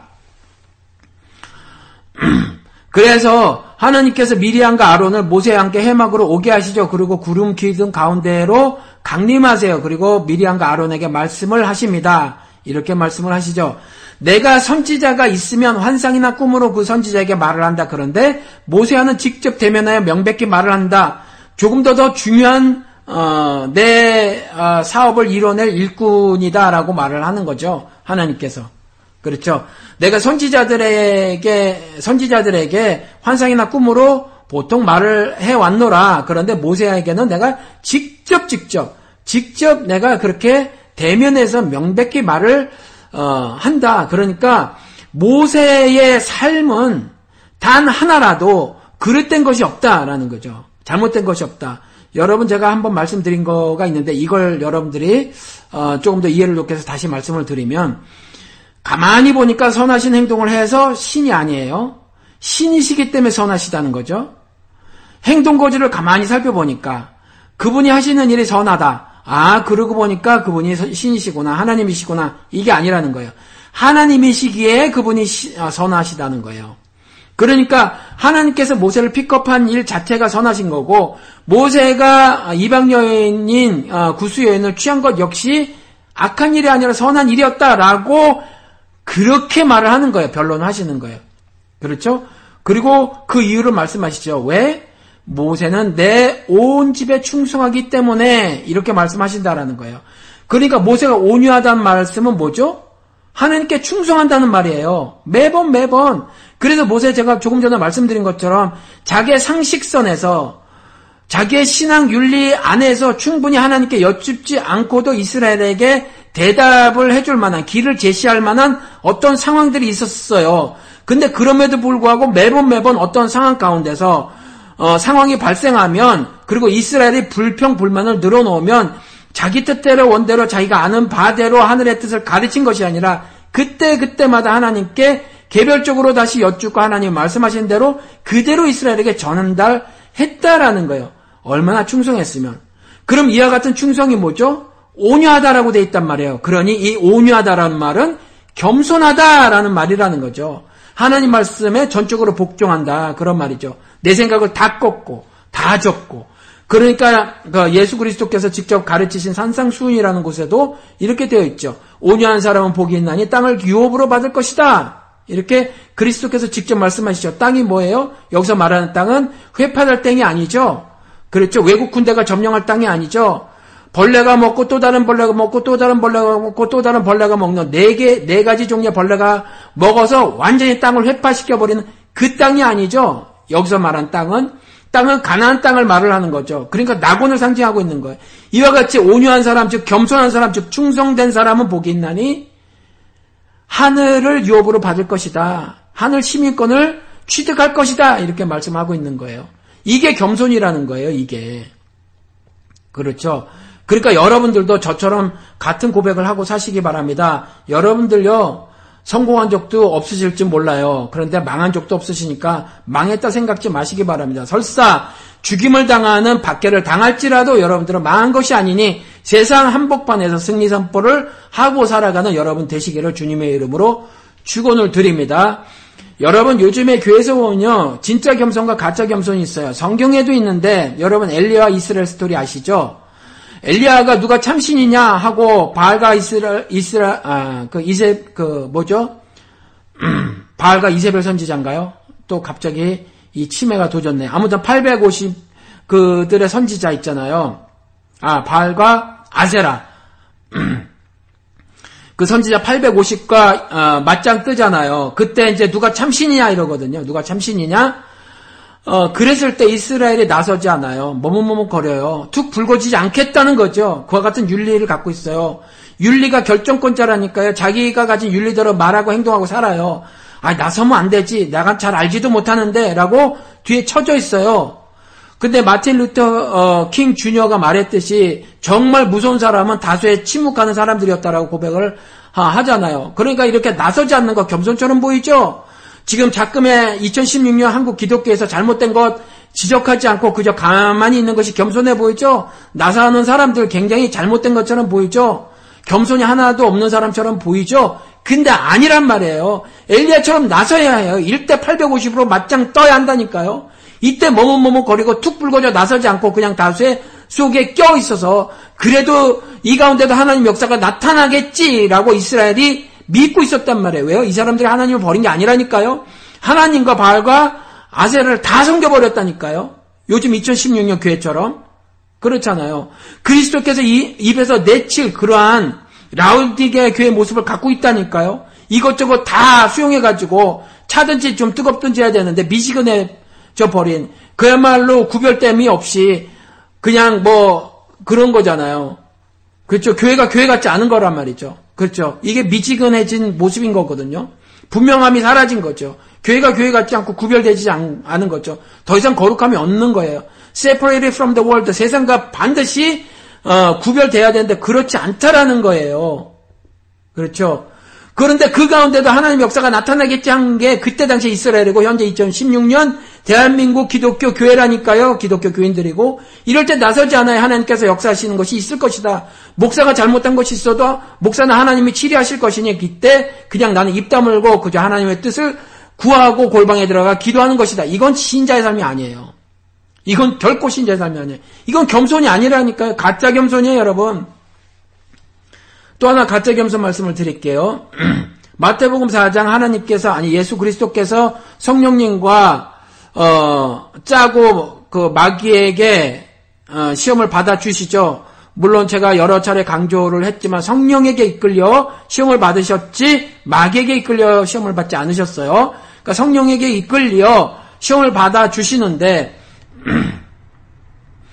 어, 기록된 말씀을 가지고 야 너 이 높은 데서 뛰어내려봐. 네 발이 바위에 부닥, 아, 돌에 부닥치지 않을 거야라고 하는 네가 하나님 아들이라면 어, 네가 그와 같이 위험에 처해지지 않을 거야. 네 발이 땅에 닿지 않을 거야. 그 전에 하나님께서 반드시 구원해 주시겠지. 왜? 너는 하나님의 아들이니까. 그리고 이 약속을 시편에 해놓고 있잖아 라고 기록된 말씀을 가지고 너의 삶에는 즉 하나님의 아들인 삶에 하나님의 아들들 하나님의 자녀들의 자녀들은 늘 하나님께서 인도하시고 보호하실 것이다. 하나님의 인도하심과 보호하심 하나님의 아, 아, 자녀들의 삶에는 늘상 있을 것이다. 라고 사탄이 말을 했는데 이 사탄의 말을 철석같이 믿고 그리고 살아가는 거 이것도 잘못된 겸손이에요, 여러분. 그러니까 물론요 하나님의 인도하심과 보호하심이 있죠. 분명히 있어요. 말씀으로 그렇게 하신단 말이에요. 그렇죠? 근데 이걸 갖다가 어떻게 해석을 하고 있냐면 늘 자신의 육신의 삶의 안위를 책임져 주실 것이라고 그 말씀을 그렇게 알아들어요. 사탄이 그렇게 알아들으라고 한 거거든요. 너 점프해서 뛰어내려봐. 그러면 네 발이 상처를 입지 않을 거야. 넌 육신적으로 고통을 당하지 않을 거야. 이렇게 말을 해버리는 거거든요. 그러니까 이 말씀을 들으면서 늘 자신의 육신의 삶의 안위를 책임져 주실 것이라고 철퍼덕하고 하나님을 그렇게 어, 믿어버리는 거죠. 그런데 안 그래요. 예수의 제자들이 죽었다니까요. 목배임을 당했다니까요. 그러니까 하나님의 인도하심과 보호하심이 늘리는 건 맞기는 맞는데 그거는 의의 길로의 인도하심이고 악으로부터의 보호하심이지 뭐 사고도 나지 않고 병도 걸리지 않으며 가난으로부터 구원해 주신다는 말이 아니에요, 여러분. 그런데 자신의, 자신의 노력은 기울이지 않고 그냥 골방에 들어가서 열심히 나는 주님께서 말씀하시옵소서 내가 순종하겠나이, 내가 듣겠나이다 하고 맨날 그러는 게 겸손해 보이죠? 자기가 할 일을 하지 않고 말이야 하나님께 다 의지한다고 하면서 그렇게 기도에 매달리는 게 겸손해 보이죠? 아니라니까요, 여러분. 결국은 겸손이 아니에요. 여러분 이거 명심하시기 바랍니다. 구원은요, 죄와 죄의 형벌로부터의 구원이지, 가난과 질병으로부터의 구원이 아니란 말이에요. 그렇죠? 그러니까 이런 거는요, 모세가 보였던 온유함, 즉 다른 말로 충성, 다른 말로 겸손과는 전혀 다른 거란 말이에요. 이해가 되시죠? 그리고 회개에 대해서 또 말씀을 들어볼까. 하나님이 이런 사람을 내가 좋아한다라고 말씀을 하셨을 때 겸손한 사람을 좋아한다고 하고 또 회개하는 사람을 좋아한다고 말씀을 하셨잖아요. 그렇죠?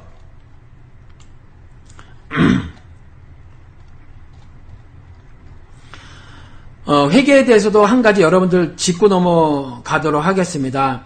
마태복음 3장 8절에 가서 보면 그러므로 너희들은 회개에 합당한 열매를 맺어라 이렇게 말씀을 하고 계세요. 그렇죠? 회개는 생각만 바꾸는 게 아니라니까요. 그냥 반성하는 게 아니에요. 여러분. 후회하는 정도가 아니라니까요. 반드시 회개는요, 행함이 따라야 한다라는 거예요. 구체적으로. 그래서 이 마태복음 3장 8절 회개 합당한 열매를 맺고를 공동 번역은 이렇게 번역을 하고 있습니다. 너희는 회개했다는 증거를 행실로서 보여라. 이렇게 번역을 하고 있어요. 그러니까 회개는 구체적으로 해야 하는 거예요. 그리고 또 한 가지 회개는요 내게 원수된 자를 사랑하는 겁니다, 여러분. 그게 회개예요. 다시 말씀을 드릴게요. 이것도 명심하셔야 돼요. 회개는 내게 원수된 자, 그 자를 사랑하는 거예요. 근데 원수는 누구예요? 마태복음 10장에 그리스도께서 말씀하신 거 가족. 내 가족 구성원. 아들이 아버지와 싸우고 며느리가 시어미와 싸우고 딸과 엄마가 싸운다잖아요. 가족이 원수가 된다잖아요. 왜요? 그리스도가 평화를 가지러 온 게 가지고 온 게 아니라 검을 가지고 왔으니까 그 검 가지고 막 챙챙챙챙 싸운다는 거 아니에요. 그렇죠?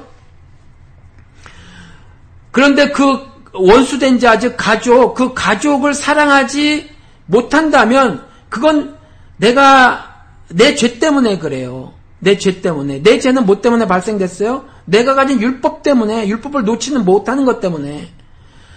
그러니까 사랑하지 못하는 그 악을 회개해야 한다니까요. 무슨 말씀인지 아시죠? 내가 원수된 자를 사랑하지 못하면 그걸 회개해야 한단 말이에요. 예수 그리스도께서 이 땅에 오셨잖아요. 이 세상에. 세상은 뭐예요? 세상은 죄인이 죄인된 머리로 고하는 법제도 장치 그리고 깨진 심령 죄인의 그 심령으로 만든 윤리와 도덕으로 구축한 세계 그걸 세상이라고 정의하더라 성경에선 제가 그렇게 말씀을 드렸죠. 그런데 그 세상 즉 그와 같은 죄인들이잖아요. 세상은 사람이잖아요. 어떤 땅덩어리가 아니라 그 죄인들, 죄인들의 사회, 그 사회를 사랑하사 오셨대잖아요. 그리고 그 죄인들을 구원하시고자 내가 십자가를 못 박혀 죽노라. 그리고 너희들도 나처럼 너희들의 십자가를 지고 너희들의 골고다 언덕으로 올라가서 죽어야 마땅하니라 그래야 너희들의 내게 합당하니라 그랬잖아요.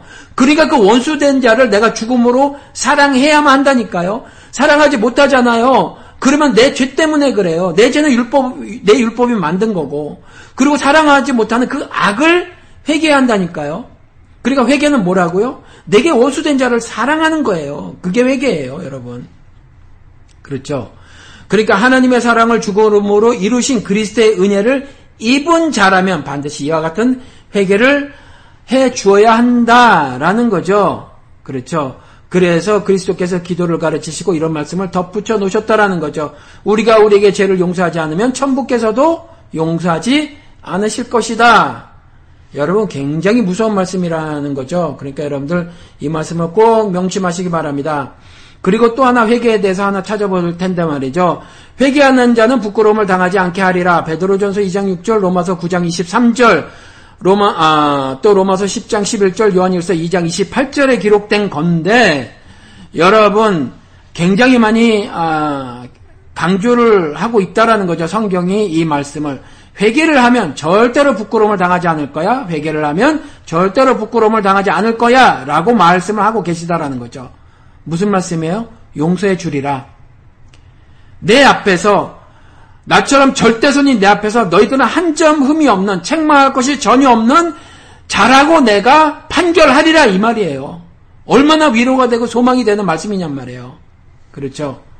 그러니까 회개한 사람은 이와 같이 하나님 앞에서 부끄러움이 없는 사람이 되지만 회개하지 않으면 오히려 사람 앞에서도 부끄러움은 사라지지 않아요. 우리 지금 작금에 2016년에 후한무치 정말 챙피한지도 몰라, 모르고 살아가는 사회 지도층 인사들 보라고요. 주로 정치인들, 경제인들. 이 사람들 부끄러움이 사라지나요? 안 사라지잖아요. 윤창중의 부끄러움이 사라져요? 아직도 회개하지 못하는 이 자를 누가 부끄럽지 않은 존재라고 지금 말해주냔 말이에요. 그러니까 회개를 하면 하나님 앞에서조차 부끄러움이 없어지는 그런 사람이지만 한 점의 흠과 점이 없는 그분 앞에서도 나 역시 조금도 흠과 점이 없는 사람이라는 소리를 하나님으로부터 절대선이신 그분으로부터 듣게 되지만 회개하지 않는다면 오히려 흠이 많은 그런 사람 앞에서도 그 부끄러움은 사라지지 않게 된다라는 말이에요. 그러니까 회개를 해야 되겠죠.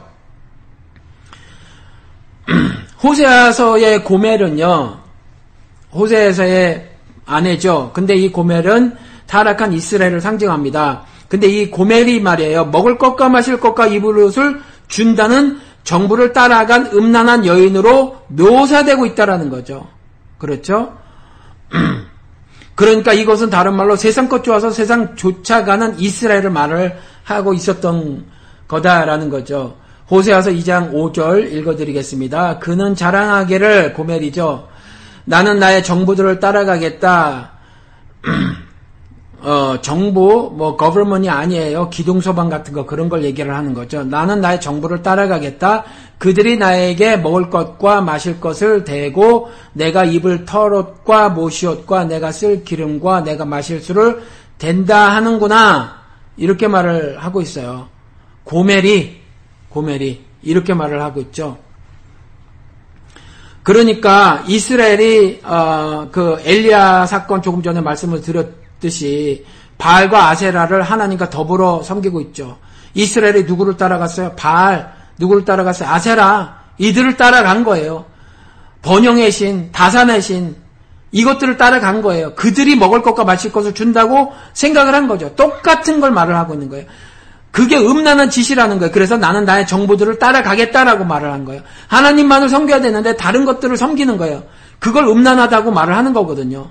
그래서 어, 고멜의 말을 그렇게 문학적으로 표현을 해놓은 거예요. 그는 자랑하기를 나는 나의 정부들을 따라가겠다. 왜? 그가 그들이 나에게 먹을 것과 마실 것을 대주고 내가 입을 털옷과 모시옷과 내가 쓸 기름과 내가 마실 수를 된다라는 거죠. 그렇게 믿고 살아가는 거예요. 그런데 이어서 말하기를 그렇다 그들의 어머니가 음행을 하였다. 이걸 음행이라고 하는 거죠. 음란한 짓을 저지른 거로 그렇게 말을 하고 있는 거예요. 그들을 배웠던 여인이 부끄러운 일을 저질렀다. 그러니까 이 고멜은요 계속해서 음란한 자식들을 계속 낳는 거죠. 무슨 말이에요? 사람의 딸들과 결혼한 거와 동일한 그 그런 문학적 표현과 동일한 말인데 그 계속 범죄를 어, 끊이지 않고 저지른다라는 말이에요. 그들을 배웠던 여인이 부끄러운 일을 저질렀다. 그러니까 음란한 자식을 낳았거든요. 음란한 자식을 낳았다라는 말과 창세기 6장에 하나님의 아들이 사람의 딸들과 결혼했다는 말은 똑같은 말인데 동일한 의미의 말인데 뭐냐 하면 계속해서 죄를 끊지 않고 끊어내지 않고 끊어서 불살라 버리지 않고 죄를 먹고 마시고 죄를 계속 죄를 생산해내는 그와 같은 삶을 사는 것을 문학적으로 그렇게 표현을 한 거예요. 고멜이 이런 행동을 했다라는 거죠. 뭐 때문에? 육신적인 일 때문에 그랬죠. 어, 호세아서 2장 8절부터 10절까지 읽어드릴게요. 바로 내가 그에게 그런데 말이에요. 바로 내가 그에게 곡식과 포도주와 기름을 주었으며 또 내가 그에게 은과 금을 넉넉하게 주었으나 그는 그것을 전혀 모르고 그 금과 은으로 바알의 우상들을 만들었다. 그러므로 곡식이 익을 때 내가 준 곡식을 빼앗고 포도주의 맛이 들 무렵에는 그 포도주를 빼앗겠다. 또 벗은 몸을 벗은 몸을 가리라고 준 양털과 모시도 빼앗겠다. 이제 내가 그의 정부들을 보는 앞에서 부끄러운 것이 드러나도록 그를 벗겨도 내 손에서 그를 빼낼 사내가 하나도 없을 것이다. 라고 하느님께서 호세아서를 통해서 말씀을 해주시고 있다라는 거죠. 모든 것이 다 나에게로부터다. 라고 말씀하고 계시는 거예요.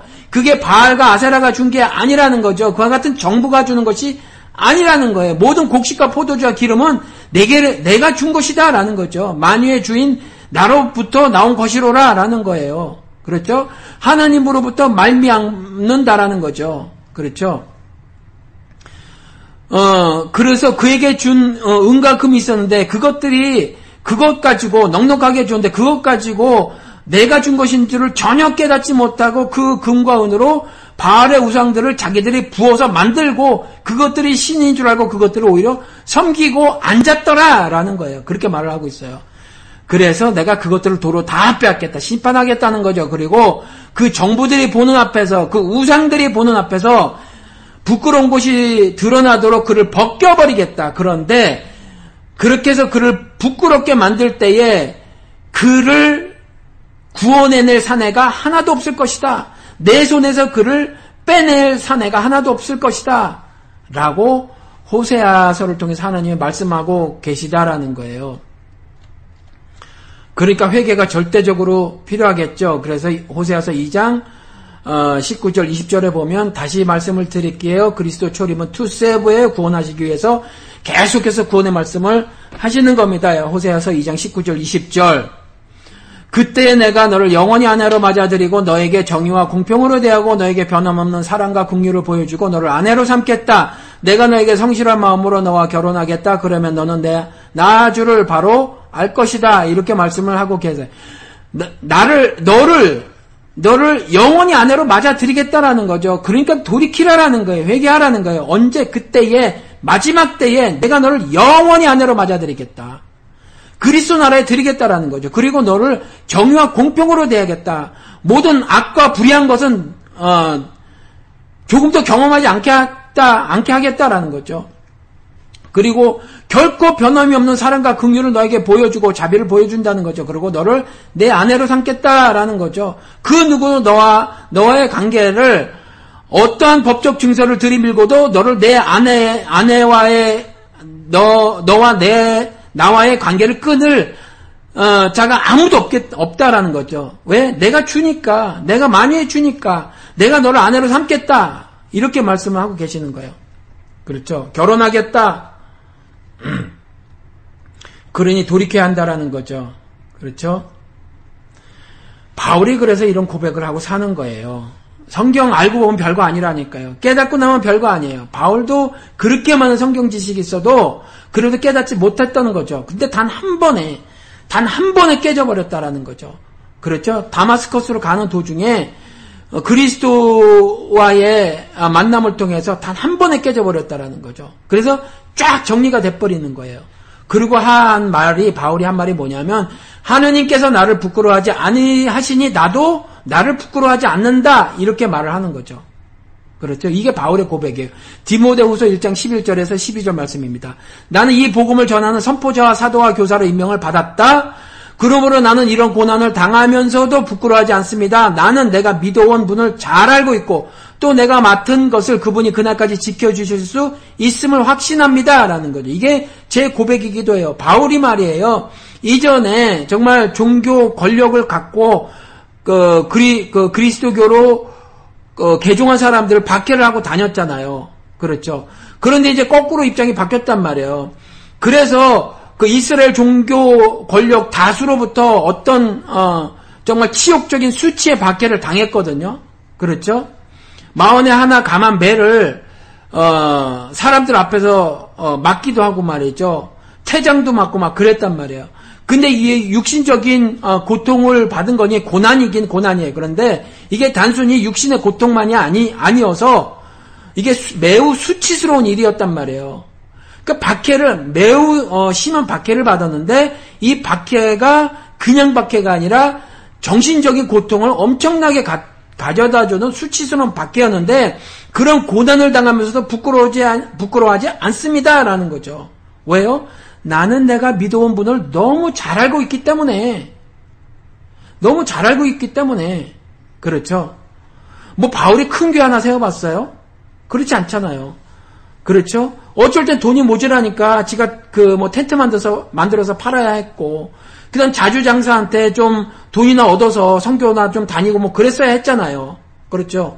그러니까 세상적인 시각으로 보면 요즘에 자본주의 사회에서의 사회에서 어, 큰 사이즈를 이룬 교회의 시각으로 봤을 때 바울의 사역은 너무나도 보잘것없었고 형편이 없었다라는 거죠. 그가 아, 곳곳마다 다녀서 만들어 놓은 ministry setting 있잖아요.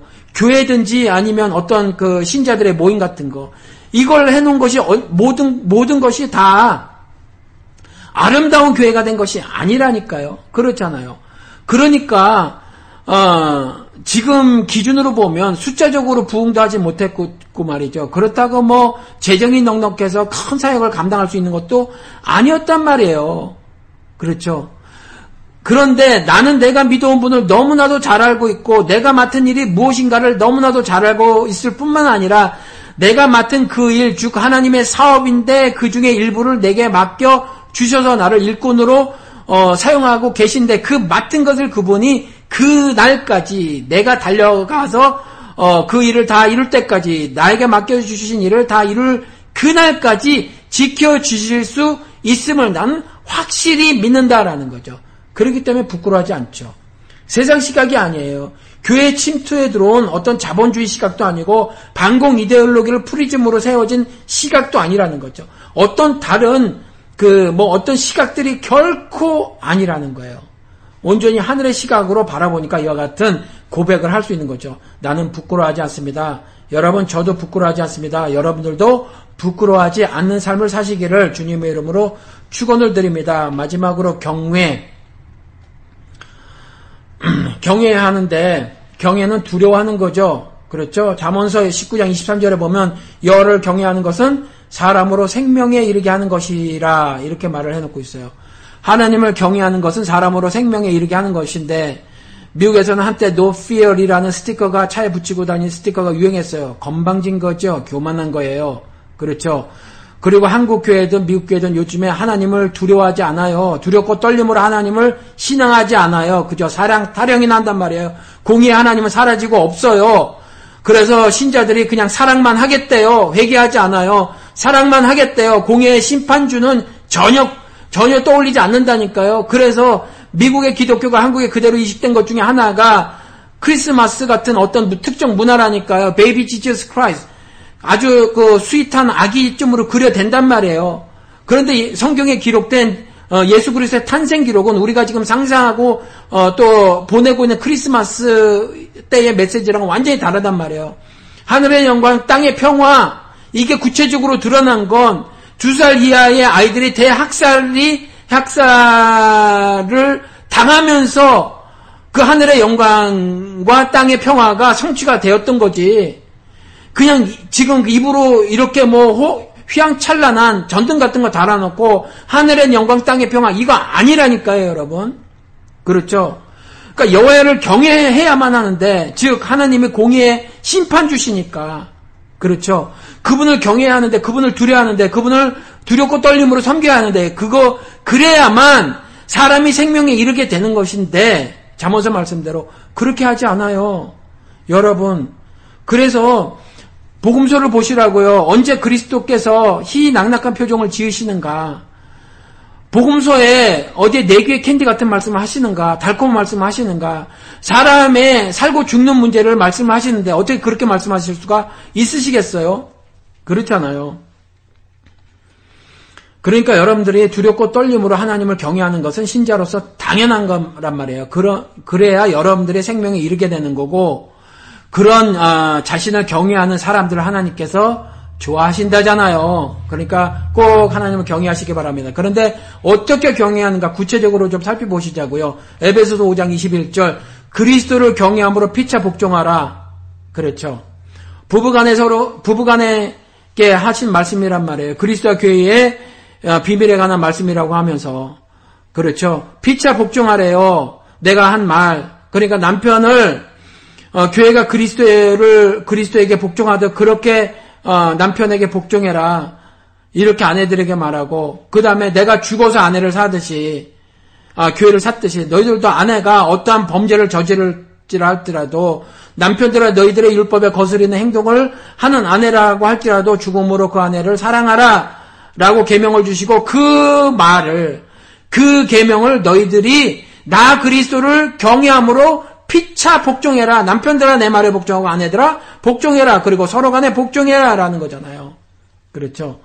그러니까 이걸 좀 확장해서 해석을 해보면 성도 간에 그렇죠. 우리가 권속이라고 하는 거 구약 시대 내내 말하고 있는 그 부분이죠. 그러니까 어, 백부장들도 어, 자기 밑에 있던 모든 사람들을 위해서 어, 그렇게 뭐 예를 들어서 그 사도행전의 10장인가에 나오는 것처럼 베드로를 청해서 뭐 그렇게 말씀 듣기를 소원하잖아요. 뭐 그런 거라든가 뭐 자기 어, 사람이 아팠을 때 그리스도에게 뭐 이렇게 낫기를 청한다거나 할, 하는 것처럼 어, 우리가 흔히 이제 권속이라고 어려운 말을 쓰는데 저도 참 처음에 그 말이 뭔지 몰랐어요. 아무튼지 좀 더 확장해서 우리가 해석을 하면 이 말씀을 어, 우리 형제 자매 간에 모두 설사 우리가 그리스도에게 끊쳐질지라도 사랑해야만 하는 그 성도 그렇지만 내 마음에 안 들고 심지어 원수 같은 말과 행동을 하는 그 어, 사람, 그 형제, 심지어 아직 예수 그리스도를 모른다고 하는 그 사람이라고 할지라도 서로 말씀을 가르치고 배우는 나눔의 삶을 살면서 서로 권면하고 권면을 받아들이고 서로 용서하면서 어, 살아라라는 거죠. 그렇게 살아가는 것이 여호와를 경외하는 것이다 라는 거죠. 왜 피차 복종하면서 살아야 하니까 하나님의 말씀에 그렇죠. 이런 사람을 좋아한다 라는 거예요, 여러분. 그렇죠.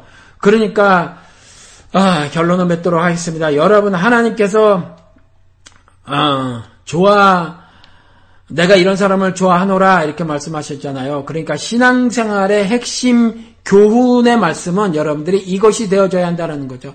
결코 여러분 중심의 삶이 어, 되어서는 안 돼요. 여러분들의 삶이 하나님 중심의 삶이 되어야 한다라는 거죠. 그렇죠.